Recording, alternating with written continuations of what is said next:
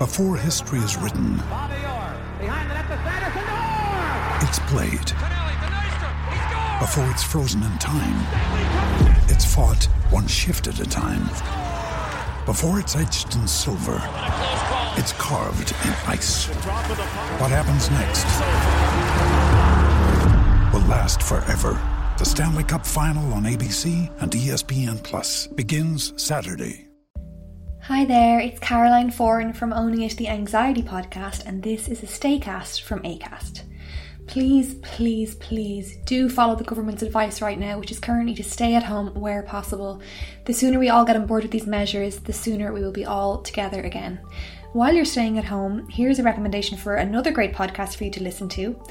I think we need a bit of comic relief more than ever, so why not try the Two Johnnies podcast, available on the ACAST app or wherever you get your podcasts.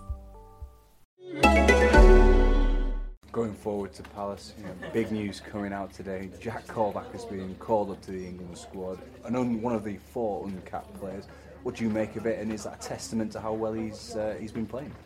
Well, we can only judge him on, on what we've seen, and what we've seen so far is very good. Uh, to be honest, uh, you know, at Sunderland, you know, he was a, steady player from from box to box, and you know, done a good job for them. Obviously, scored against Newcastle as well last year.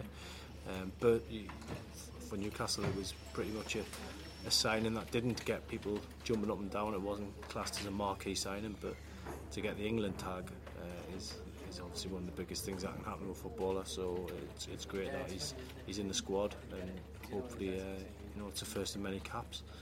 Um, and you know, with Newcastle, I suppose uh, if they get a big bid for him in the future, then they'd, they'd probably sell him, and, it, it drives his price up again if he's a fully fledged England national. So it's definitely watch this space, and uh, we look forward to him getting his uh, first couple of caps for his country.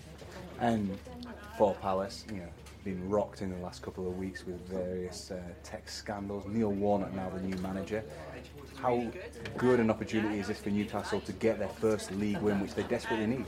Well, to, to be honest, going in the game before Warnock got the job, I, I thought it was perfect for Newcastle to be playing a, a managerless team in disarray. You know, fan, fans height about certain decisions that have been made at the club, certain decisions that weren't weren't taken.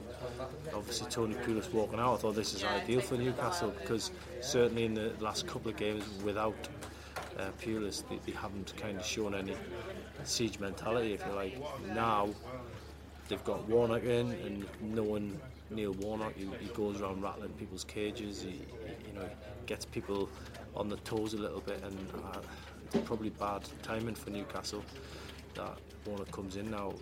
The big game for Warnock because obviously they've lost the first two, so it's it's kind of added a bit of spice to it at the weekend for Pardew. He needs to get three points. You know, that's the other part of the deal this week. He needed to get through in the cup. He needs three points against Palace. He needs some goals from from his team. It sounds really obvious, but he needs to get one of his, outfield players getting the ball in the back of the net. Simple as that. So tough game for him if he comes through it without a comfortable win, or he'd probably even take a 1 0 win. Um, if he comes through without that, then the fans could be booing come five o'clock on uh, Saturday night. So it's, it's, it's the the stakes are high. That's all to play for.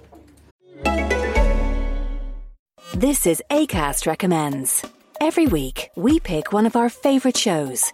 And this is one we think you're going to love. Hello, I'm Geoff Lloyd, and I recently had a baby with Ed Miliband. A baby podcast, that is. It's a spin off of our show, Reasons to Be Cheerful. It's called Cheerful Book Club, and it's conversations with some of the best writers working in the world today. You'll really enjoy our chats with people like US broadcasting legend Rachel Maddow, literary giant Ian McEwan, and the Big Short and Moneyball author Michael Lewis. Feed your brain with ideas from the Cheerful Book Club. You'll find us on the excellent ACAST app or wherever else you get your podcasts. ACAST is home to the biggest podcasts from Ireland and around the world. Subscribe to this show and hundreds more now via ACAST or wherever you get your podcasts.